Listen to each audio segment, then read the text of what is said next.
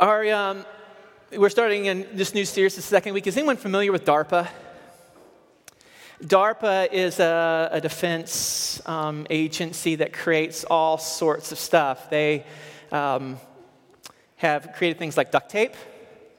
That's something practical. And so they get, they get sort of like commissioned out by the US government to do certain things in order for armed forces and the protection of the country. And then certain things spill over from the technological advancements. And one of the things that has spilled over to all of us is something that happens in our phones right now. So if you got a you got a smartphone, you can you can hold it up, right? You got your phone. At this exact moment, you are being tracked, right? They, um, if they wanted to know whoever they is, the man upstairs, right, like a big brother, they want to know where you are. It is easy to find if you have a phone. They know exactly where you are. There are 24 satellites orbiting our planet currently. And these satellites continue to beam down and connect into our phones, It's a thing called GPS, right? Sort of gathered in there in this global positioning system. And if there's at least four of them, four satellite connections, it can pinpoint where you are and then as you punch in the different directions, it can help you get to the places that you want to get, right? Amazing. GPS. And scary, but amazing. It's a helpful tool for locating where we are and finding our destination. To find our place. How, how crucial it could be if there was such a tool that could speak more to the souls of our lives, not just to knowing that we're at 309 North Main Street and that we want to drive downtown in Detroit and get a burger at, you know, whatever new restaurant is down there. But what if there was a tool that continued to let us know our place and our destination, like GPS? And today's we're looking at the scriptures, there are. We're going to talk about how we can find our place and how we can locate our calling but the truth of the matter that I want to proclaim is that we actually we do have a place. And you have a calling and you have a destiny. And that in GPS, especially as a military tool, if our United States military is working to be able to identify and to target a certain group of people or a certain enemy to track, it's kind of easy to do with our technology. But if they're smaller and more abrupt, they need to use jammers in order to jam the signal so that they cannot be tracked. And the reality is, is that yes, we do have a calling, we have a place, but there's all these jammers. And we talked about the enemy and this accuser who doesn't really want us to know our place, our calling, or our destiny. And it continues to jam us up in order to settle for so much less. And so today we're talking in this series that we were made for more. We're going to be talking about understanding this sort of spot, this place that God has placed us, the calling God has for us, and a destiny, and the one that is released in Jesus Christ. That's what we want to talk about. Last week we started in Ephesians 1. And we say that Jesus is more. Everything has been placed under his feet. He has all authority over everything in the world. And his role is to fill everything, everywhere, and in every way. And only Jesus can do that. Only Jesus can fill everything in the world with his presence, his power, and his goodness. But yet, Jesus speaks this over us. He says, Oh, but, and you are the body of Jesus, his fullness. That's what we talked about last night. We were made for more. We were made in order to spill over into every nook and cranny of society. We are meant to be the fullness of Jesus in this world in every way and in every place. But today we want to talk about in the chapter 2 where Jesus picks this up and begins to speak into us about our destiny. So this is Ephesians 2 verses 8 to 10 it says this. God saved you by his grace when you believed. And you can't take credit for it. You can't take credit for this. It's a gift from God. Salvation is not a reward for the good things that you've done. So none of us can boast about it. We are God's masterpiece. He has created us anew in Christ Jesus so we can do good things He planned for us long ago. So the first part of this text begins with this it all starts with grace. It was God's grace that called us into his family. In Ephesians 1, it talks about being adopted and inherited all the spiritual blessings of Jesus, and that this was God's plan. He sought us, he pursued us. This is all by God's favor and mercy upon us. None of us earned it, none of us worked for it, none of us deserved it, but yet God's grace sought us out, bought us, redeemed us, and loved us. It's by His grace. It's by His grace that you have believed, that you have trusted. And none of us can take credit, it's a gift. It's not a reward for what we've done, for being good or doing good things. It's God's gift to those who trust in Him. And if we're going to boast, we only boast about Jesus. It starts with grace. We are saved by grace. But yet, what this text tells us is that uh, we're just not saved from something, we're actually saved for something. We're not, this grace just wasn't given to us so that we could have a new destination way in the future, which might be heaven. But no, we were saved for a purpose. And the text goes on to say, and you are God's masterpiece.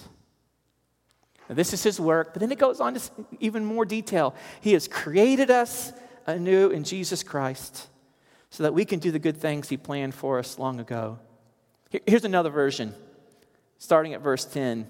We are his workmanship, created in Christ Jesus for good works, which God prepared beforehand so that we would walk in them.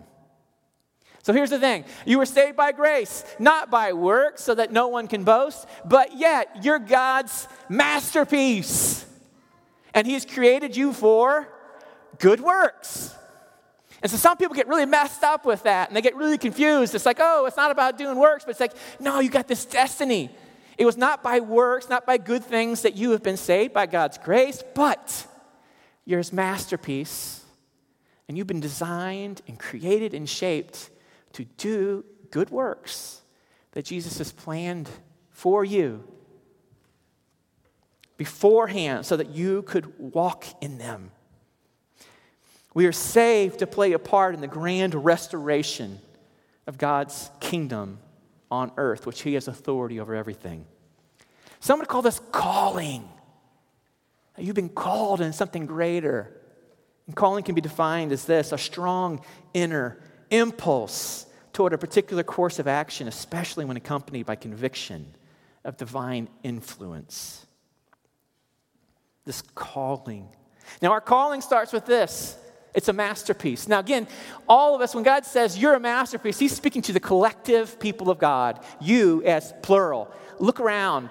We are a masterpiece of God, being shaped, but not only collectively, but individually. We are one of a kind, each of us bearers of God's image, priceless in worth, filled with mysterious and unique mix of gifts and passions, within an amazing story, which is your story, exclusively yours. You're not an accident. You were made on purpose, with a purpose, for a purpose. You are a masterpiece worthy of research and reflection. Can you turn to the closest person to them and look them in the eye and say, You are a masterpiece?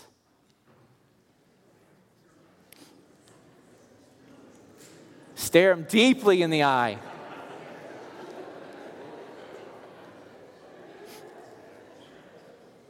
right? Masterpieces. Now, that, that is hard to accept. When we know our flaws, we, we know the accusations, we know our weaknesses.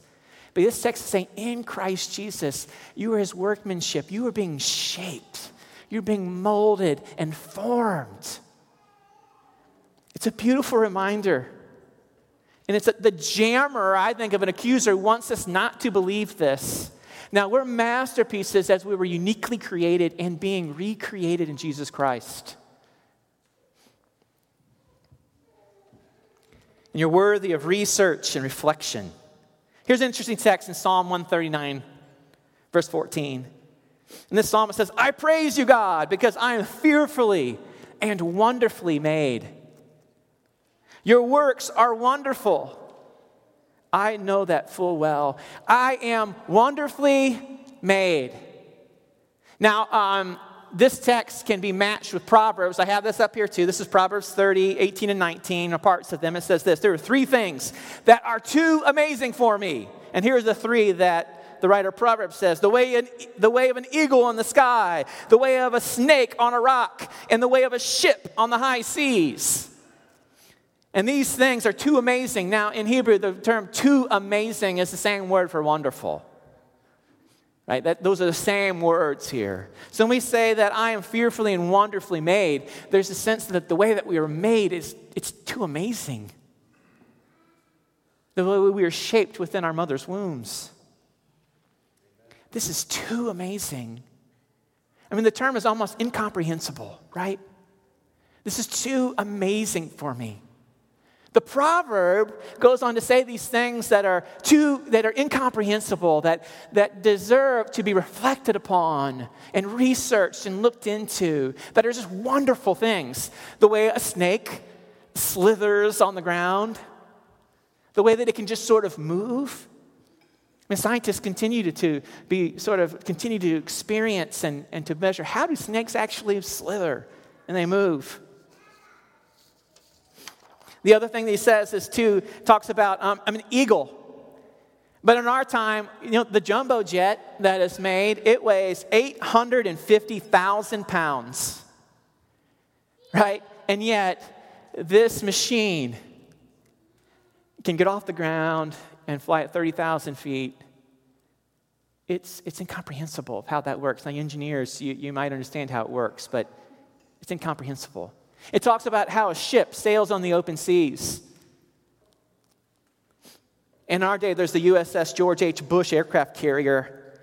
It's 90,000 tons, 20 stories tall, and it floats. Right? Is that, is that, is that stuff that's just incomprehensible of how that actually happens? Of how this 90,000 ton thing can float? And yet the scriptures say, no, the part that is incomprehensible is how we are framed and shaped and made. It's incomprehensible. So turn to the person next to you and say, You're incomprehensible.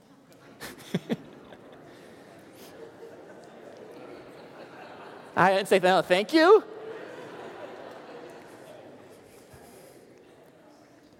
Or how about this? You can turn and you can look him in the eye again. This is meant to be awkward. You're too amazing. Is that better?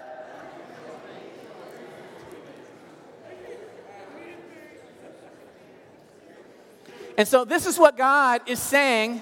This is what God says about His creation. He says that about us incomprehensible, too amazing. And what makes us incomprehensible is that we are created in our God given potential. Right? This potential, even angels stare down upon it and said, Boy, what are these, God? This is, this is such a unique creation of yours. You've marked them in your image, putting divine worth upon them, but also given them this potential to mirror your likeness in this world. And that potential can be realized only when we make ourselves available to the incomprehensible one so that he can recreate us in his image, in himself, and in a way, recreate you out into the world to be a blessing to others. So, this is, this is about us coming to this spot and realizing that we must make ourselves available to the uncomprehensible one, which is God, so that He can recreate us in His image. Do you, I, I think there's so often we need to continue to come to this place and say, I'm available. I'm available to be shaped, to be molded, to be formed. the reality is, that you are, right? You're, you're being shaped, you're being formed, and God has a plan of wanting to recreate you, wanting to shape you in His likeness. We can fight against it and we can believe other things, but I think there's just something so powerful of saying, God, I'm, I'm available. I might fight you, I might fight against what you're wanting to do, but I'm available. I'm available for you to reshape me for your divine purposes in this world and in me. I was, I was at the gym and I was talking to a friend, and he, he, you know, he knows I'm a pastor, and he'll ask me things like, How's the pastor thing going? And I don't know how to answer that. I'm the worst. You guys probably even asked me that, and I'm the worst person to ask that. I'm like, I don't know. I'm confused. I'm incomprehensible. Right? I don't know. Uh, but we begin talking about God, right? So the, my best thing to do is, you know, if he's going to ask me that question, I'm also going to ask him ones and make him uncomfortable, right? And then we begin to talk, and we begin to talk about destiny, about us knowing that God ha- has longed for us and that we're being shaped and reshaped, or his masterpieces, and that we're being moved to step into good works that he's planned for us long ago, for our destiny that he has created us for, destiny. And he was like, ah, is there always a higher purpose? I mean, can't I just be married and have a kid and work a good job? And I, you can, right? You can do that, and that's not bad. That's not bad at all. Well, I would wish for all of us to be good husbands and wives, brothers, sisters, children, friends, right? Wish for all of us to be good to that if we do have children, right, to, to, be, to be good to our spouse, to our kids, to our parents, to honor them and to love them, to work at our jobs and to do a good job there and to love our coworkers. Could that be enough? Absolutely. That's so good. But what we're talking about is being available to God and what He has created you for. See, the nation of Israel were promised by God this promised land, right? Um, and God told Abraham, Look at it from this border to this border to this border to this border. It's yours. It was 300,000 square miles. That's how much it was. And then when this, this people, God said, But you got to trust me. I'm going to send you the land. I'm going to give it to you. But you have to take steps. I'm going to invite you, people who are not warriors, I'm going to invite you to, you got to step into the land. You got to step before the people. And, you know, you're, you're going to have to enter in this and trust me, and I'll give it to you. 300,000 square miles. Do you know how much they actually took possession of? And all the time, when Joshua led them into the land, 30,000 square miles. That was it. 10% of what was promised. And, and you got to ask yourself a question that's, that's interesting 10%. 10% of what God had said, this is yours, trust me. But yet they only took possession of 10% of it. And maybe for my friend, maybe for you, it's like, I don't know. Is that okay with you? If, if God had longed for something, and, and I want to say maybe the 10%. What if the 10% is like saying, oh, yeah, I want to I wanna be, a, I wanna be a good friend, and I want to be a good son. I want to be a good husband. I want to be a good parent, right? I want to work in a job. But well, that's just the 10%. But God is wanting to do something very, very specific. It doesn't mean it has to be grand and grandiose, like you're starting a nonprofit or, or that. It could be whatever. Jesus really usually moves people to the low places among the poor. But are you okay with just the 10%? I think us would say, well, no.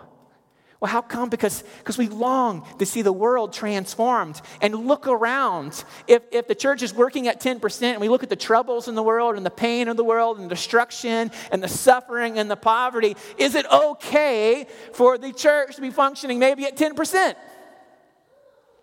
Are you satisfied? If God was saying, hey, I, I actually want to do more, you'll actually, Jesus said, you'll actually do more than I did. Could we have settled for so much less than what God was saying? I'm going to breathe into you as the people and release you.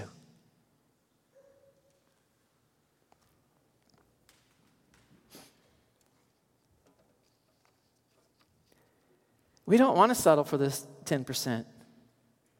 If God is saying that I've prepared good works for you, I'm recreating you, trust me, walk with me in this, then we want to discover those things and step into them, right? Some are exciting and others be scary, but we want to step into them, the things that have been planned for, for you. The things have been planned through the way that God has shaped you and is reworking in you. The things that mark your destiny. He has created us anew in Christ Jesus so we can do the good things He planned for us long ago. Do you want to step in those? The good things that He's planned for you long ago. I believe that this is part of the promise. On our sheet, on your little sheet, your little one pager where there's some, some um, things you can fill in. If Jesus is more, then we were made to be more. Made to be more.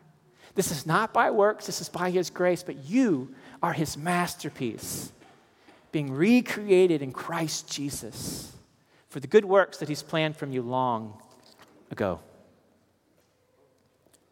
The core commitment of a local church has to be to help disciples investigate, right?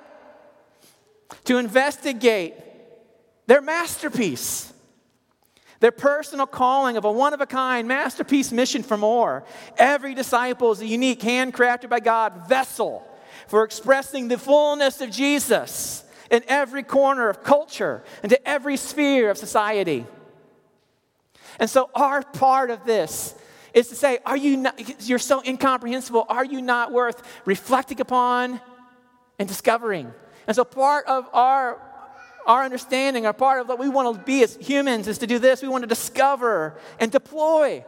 We want to discover how God has wired us and gifted us and step into the things that He's inviting us into, the opportunities that are right there in front of us. We want to say yes to them and engage them. So, how do we find our place? So, how do we find our calling?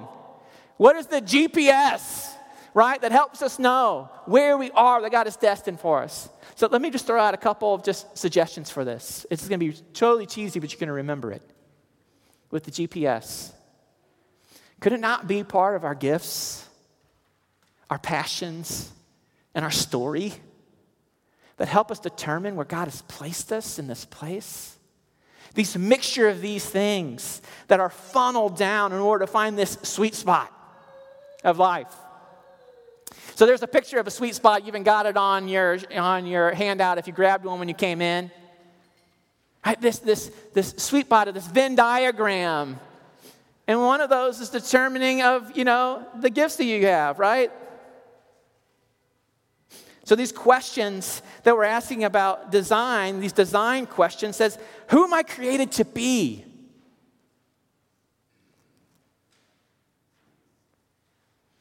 The next question is, what am I created to do? This is a purpose question. And the final one is, where am I called to go? This is a position question. These are the things that we're trying to do. And can, you, can we throw up that Venn diagram again, that sweet spot sort of uh, illustration?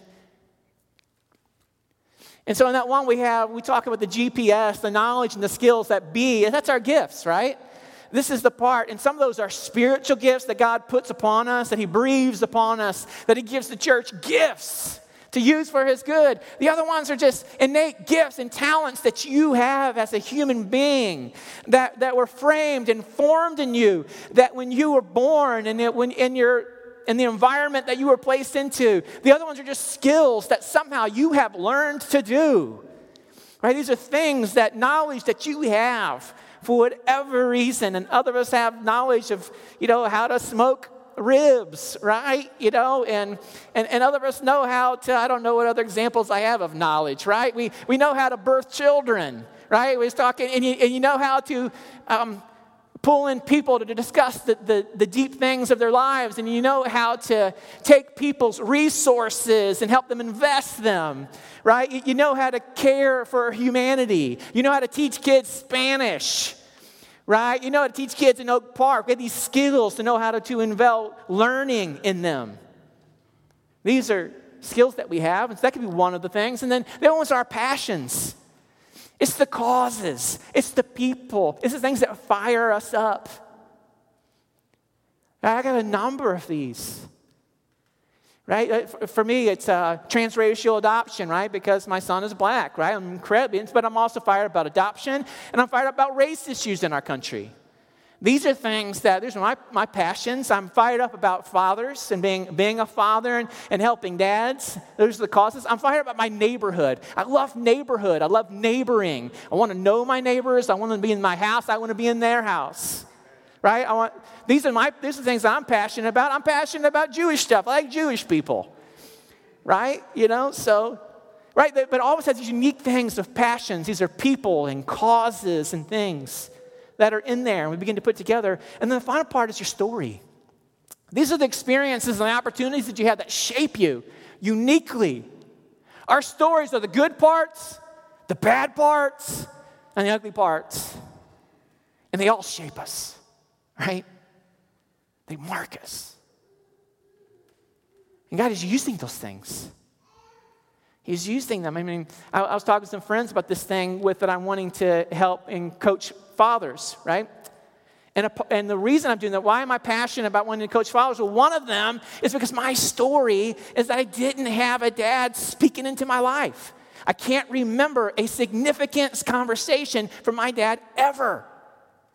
Right? Where there was a moment in the peaks, in the pits, or in the transitions where there was a word that came from, from my birth father. Right? And so I'm, that, that's a part of my story. It's a part of my ache. It's a part of my longing, right? And for those of you who've had that, that that's a part of it, and it, and it speaks into us. And it's beginning to shape my future in the way that I want to parent my son. And so you had those too. Yesterday, we were um, with some friends. I was doing a 5K, and we saw some other friends here from Genesis, and it was called the Mom Race. And it was about uh, mental health, right? It was for suicide prevention and awareness. Um, and the people who were there, if they were there, it's because either they worked with people um, or they knew someone who had killed themselves, a loved one, a brother, a sister, a mom, a dad, a neighbor, a friend, a friend of a friend. And they were gathering there to do this run, but they were all shaped by that story. And that story began to pull into a passion in order to bring awareness and conversation. It became a cause for some. This was a mom in Royal Oak who started this because her mom committed suicide 14 years ago. And that story marked her, right? And she's pulling people together in order to have conversations and to tell stories. And sadly enough, there's more and more sad stories. And God willing, there's others who are stepping into those stories in order to bring life.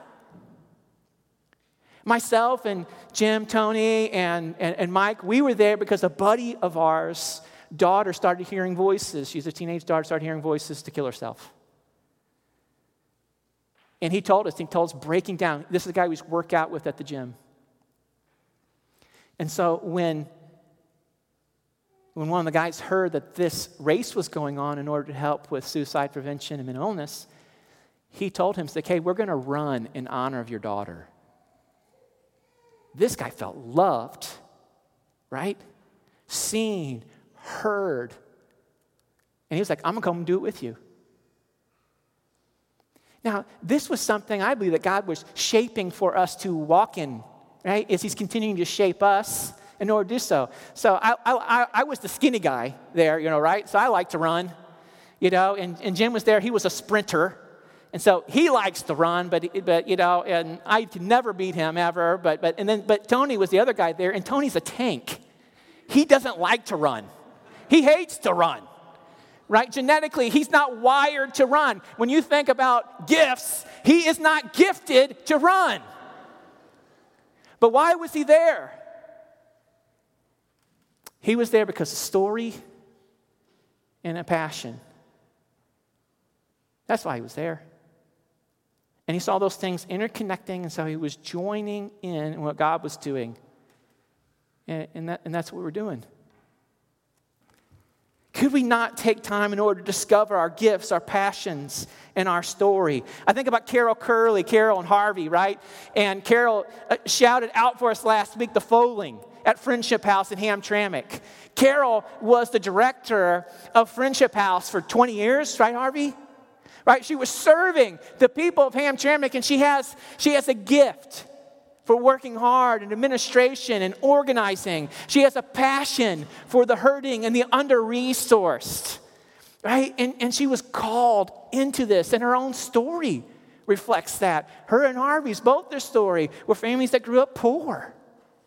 And so they're fired up to be able to step in into this foaling fundraiser that happened on Friday night to be able to care. These are beautiful things. There's people here with their gifts and their passions and their story blend up in order for them to step into their neighborhoods. And so just yesterday, Micah and, and, Ashley Brown, they were running in that race. And saw Matt and Hannah, and, and they're both therapists in this area. And us, right, where our stories are colliding together in order to move.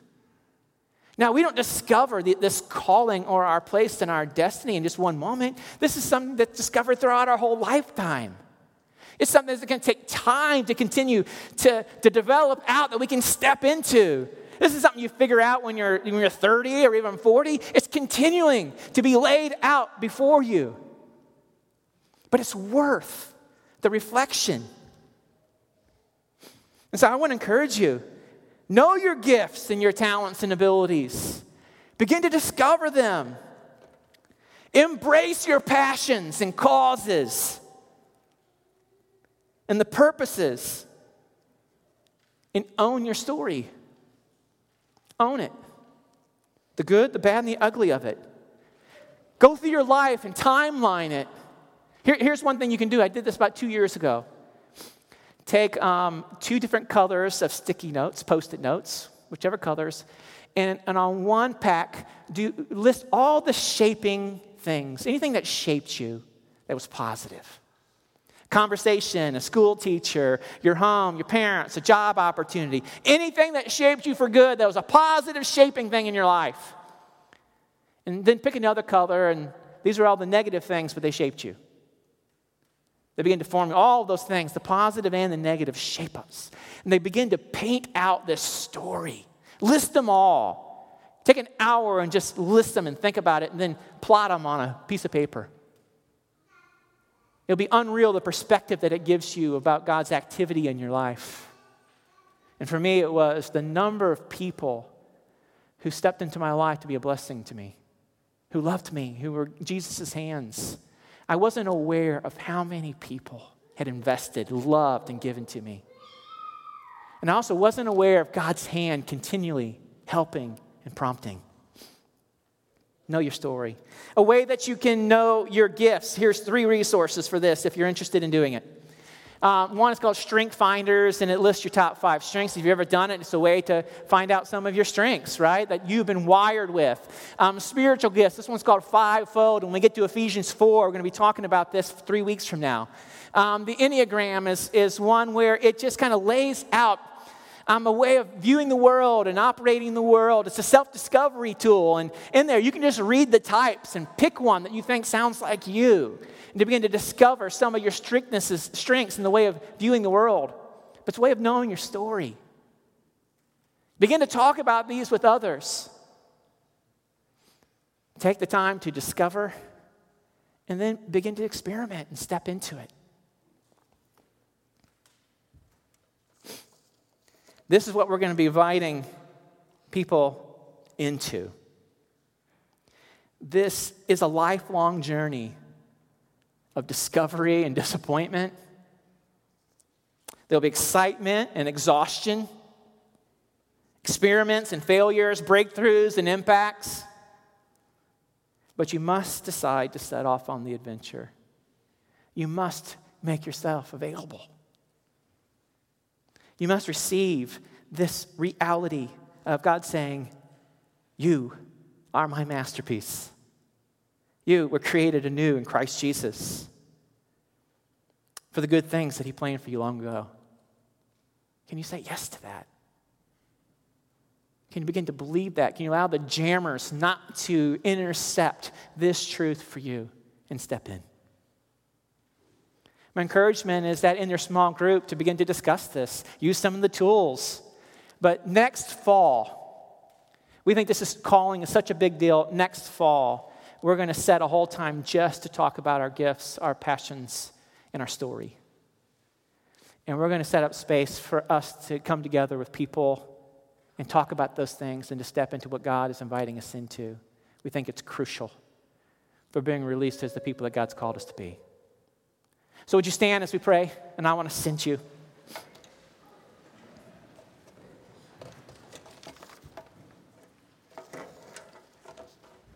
And so uh, I, want to, I want this to be ascending prayer because even though our destiny moments are continuing to be unfolded, there's parts of them that we can step into today.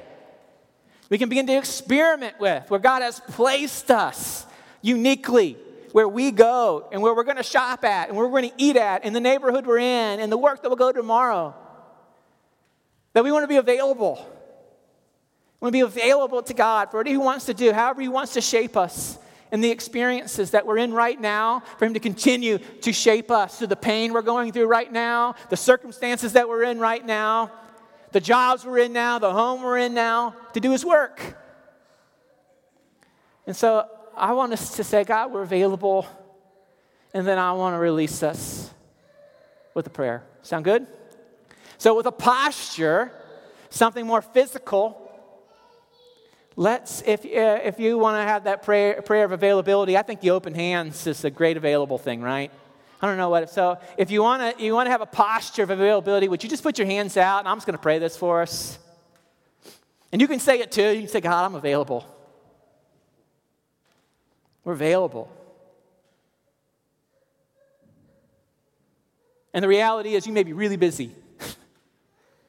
and so when you're saying you're available, they're saying that, hey, there's room for God to do something different than the huge list that you may have had. So, God, we say we're available. We're available. Get our attention. Shake us out of our ruts and our routines that allow us to settle for just 10%, 5%, 20, who knows what the percentage is. But that, that we settle for less. This is as good as it gets. Instead of what you are destining us for, we are available. Come, Holy Spirit, recreate us. Fill us. Shape us remind us, animate us.